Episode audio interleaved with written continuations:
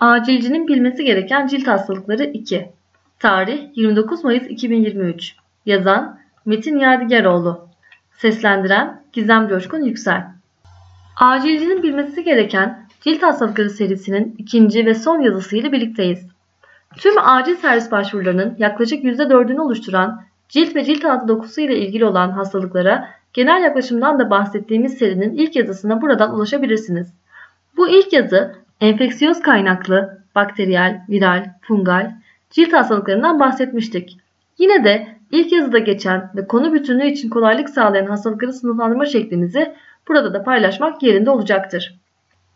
Bazı önemli cilt hastalıklarının etiyolojik sınıflaması. Enfeksiyöz kaynaklı,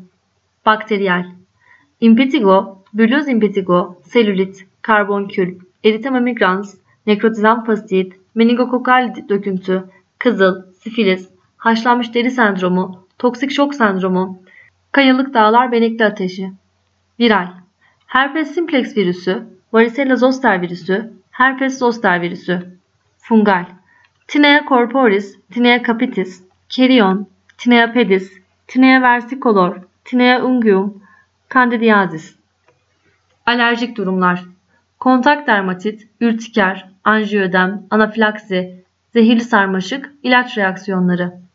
İnflamatuar patolojiler. Atopik dermatit, pitriazis rosacea, Kawasaki hastalığı, eritema multiforme, toksik epidermal nekroliz, eritema nodosum, lichen planus. İmmünite kaynaklı. Büllöz pemphigoid, pemphigus vulgaris, malinite. Bazal selsea, sukamos hücreli karsinom, melanom, kaposi sarkomu. Bu yazımızda şeklimizin ikinci sütununda alerjik durumlardan ibaret olan hastalıklardan bahsedilecek olup bir acilcinin bu hastalıklarda neleri bilmesi gerektiği anlatılmıştır. Bol resimli yazımıza başlarken şimdi ilk yazımızdaki o soruyu yeniden soralım. Acilci ne bilsin? Acilci ne bilsin? Kontak dermatitin alerjik kontak dermatit ve iritan kontak dermatit olmak üzere iki formunun olduğunu, iritan maruziyetinin ciltte hızlı bir inflamasyon oluşturduğunu, alerjen maruziyetinin ise ciltte günler içinde bile olacak şekilde gecikmiş inflamatuar yanıt oluşturduğunu, tekrarlayan maruziyetler neticesinde kronikleşebileceğini, iritan kontak dermatitin en bilinen özelliğinin diaper dermatiti olduğunu, en iyi tedavisinin transepidermal sıvı kaybını önleyen nemlendirici kremler ve topikal steroidler olduğunu,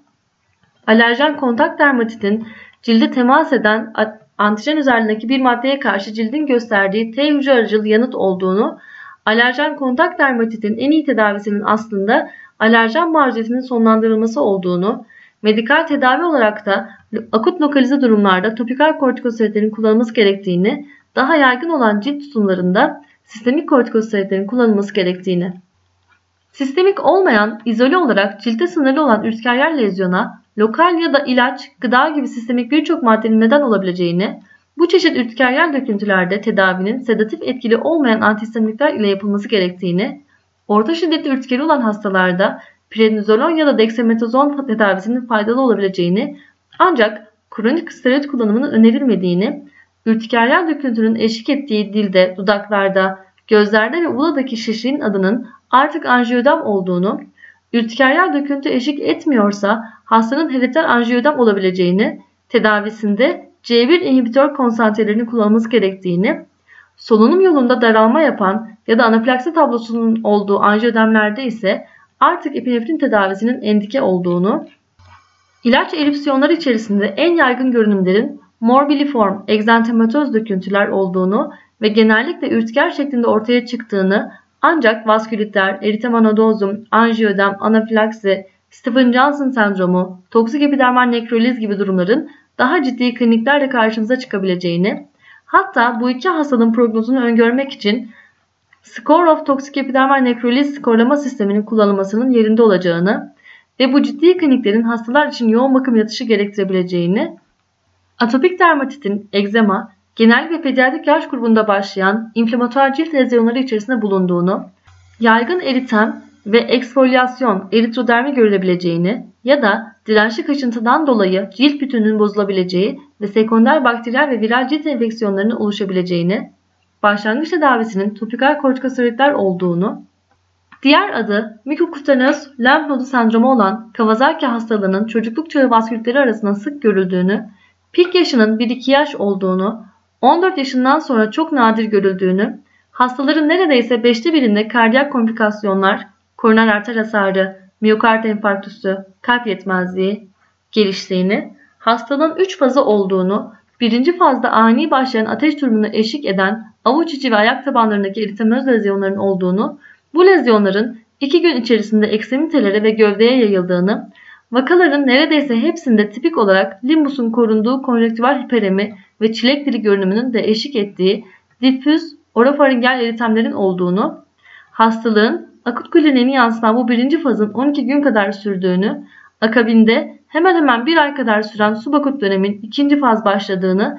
ve bu dönemde deskuamasyonların gelişebileceğini, artrit, artralji, kardit ve artmış ani ölüm riskinin olduğunu, laboratuvar değerlerinin bu dönemde tanıya yardımcı olabileceğini, sonrasında iyileşme fazına 3. faz geçildiğini ve bu dönemde birçok semptomun gerilediğini, laboratuvar değerlerinin normal seviyelere döndüğünü, hastalıkla ilgili iyileşme olsa bile koroner anevrizmaların hastaların dörtte birinde bulunabileceği ve buna yönelik görüntülemelerin ekokardiyografi, koroner anjiyografi gibi erken dönemde yapılması gerektiği, 5 günden uzun süren ateşi olan bir hastaya Kawasaki hastalığı tanısı koymak için hastalık kontrol ve önleme merkezinin kriterlerine göre aşağıdaki kriterlerden en az dördünün varlığının gerekli olduğu döküntü, servikal lenfadenopati en az 1,5 santim çapında,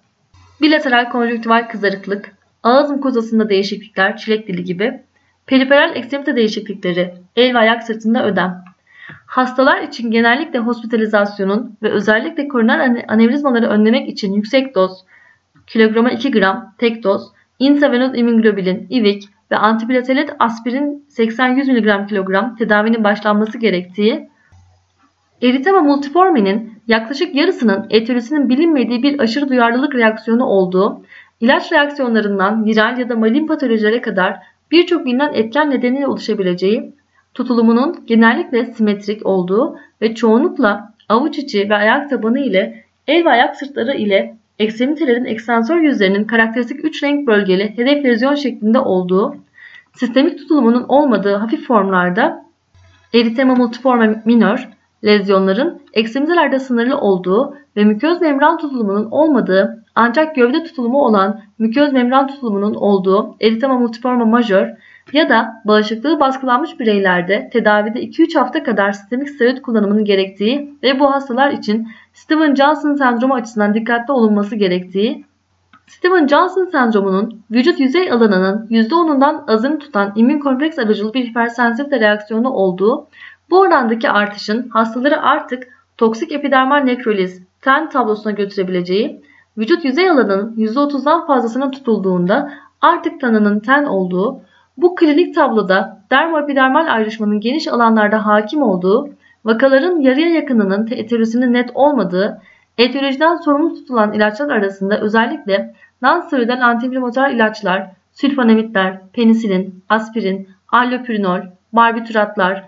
veya penisoin gibi ilaçların olduğu, ten hastalarının neredeyse üçte birinin öldüğünü, hastalığın genellikle ateş, halsizlik, boğaz ağrısı, eklem ağrısı gibi non-spesifik semptomlar ile başladığını, takip eden süreçte çoğunlukla maküler tarzda hedef lezyonların geliştiği, sonrasında bu lezyonların birleşerek dermoepidermal ayrışmanın olduğu, palpasyonda ağrı pozitifliği, Nikolski pozitifliği, gerilimle oluşan soyulma, eritem, vezikül, soyulma, veya nekroz şeklinde müköz membran tutulumunun olduğu, hastaların neredeyse %90'ında müköz membran tutulumunun olduğu, korneal ve konjüktival tutulumun sonunda skar oluşumuna neden olup kalıcı körlüğe neden olabileceği, dehidratasyonun ve üzerine eklenen sekonder sistemik enfeksiyonların gastrointestinal sistem, üriner sistem, solunum sistemi gibi hastalığın morbidite ve mortalitesine direkt etki ettiği, bu nedenle tedavinin asıl amacının rehidrasyonun sağlanarak sekonder enfeksiyonların gelişimini engellemek olduğunu, bu bağlamda cilt lezyonlarının bakımının özellikle yanık merkezleri gibi profesyonel yara bakım ünitelerine yapılması gerektiğini, bu yatış karar verilirken de yukarıda bahsedildiği gibi skortan skorundan faydalanarak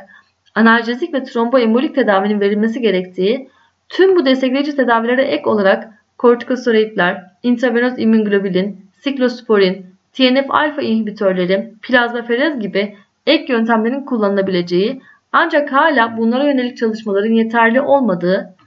eritemanodozumun altta yatan birçok hastalıkla ilişkili sarkoidoz, histoplazmoz, tüberküloz, ülseratif kolit gibi olabilen, daha çok kadın cinsiyette görülen, çoğunlukla tibia ön yüzde, ekstremitelerde ve gövdede olan dermis ve yağ dokusunun eritematoz, morumsu, ağrı lezyonları olduğunu, tedavisinin semptomlara yönelik yapılması gerektiğini, bir yandan da etiyolojik araştırmanın yapılması gerektiğini,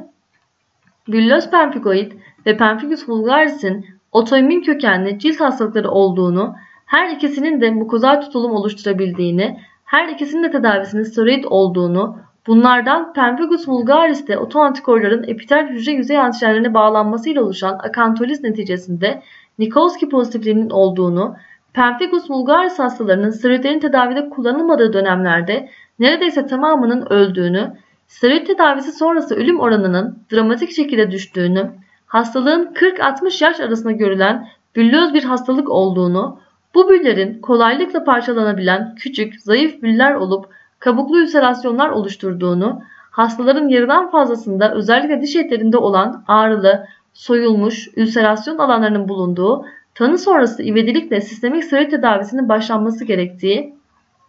bazal hücreli karsinom, sukamoz hücreli karsinom ve melanomun en sık görülen primer cilt kanserleri olduğunu, cilt metastazı yapan özellikle lösemi, lenfoma, meme, akciğer, over, prostat, mesane ve uterus kanserlerinin de sekonder cilt kanseri yapabildiğini bilsin acilce. Böylece gözünün gördüğü hiçbir şeyden korkmaz acilce. Dinlediğiniz için teşekkür ederim.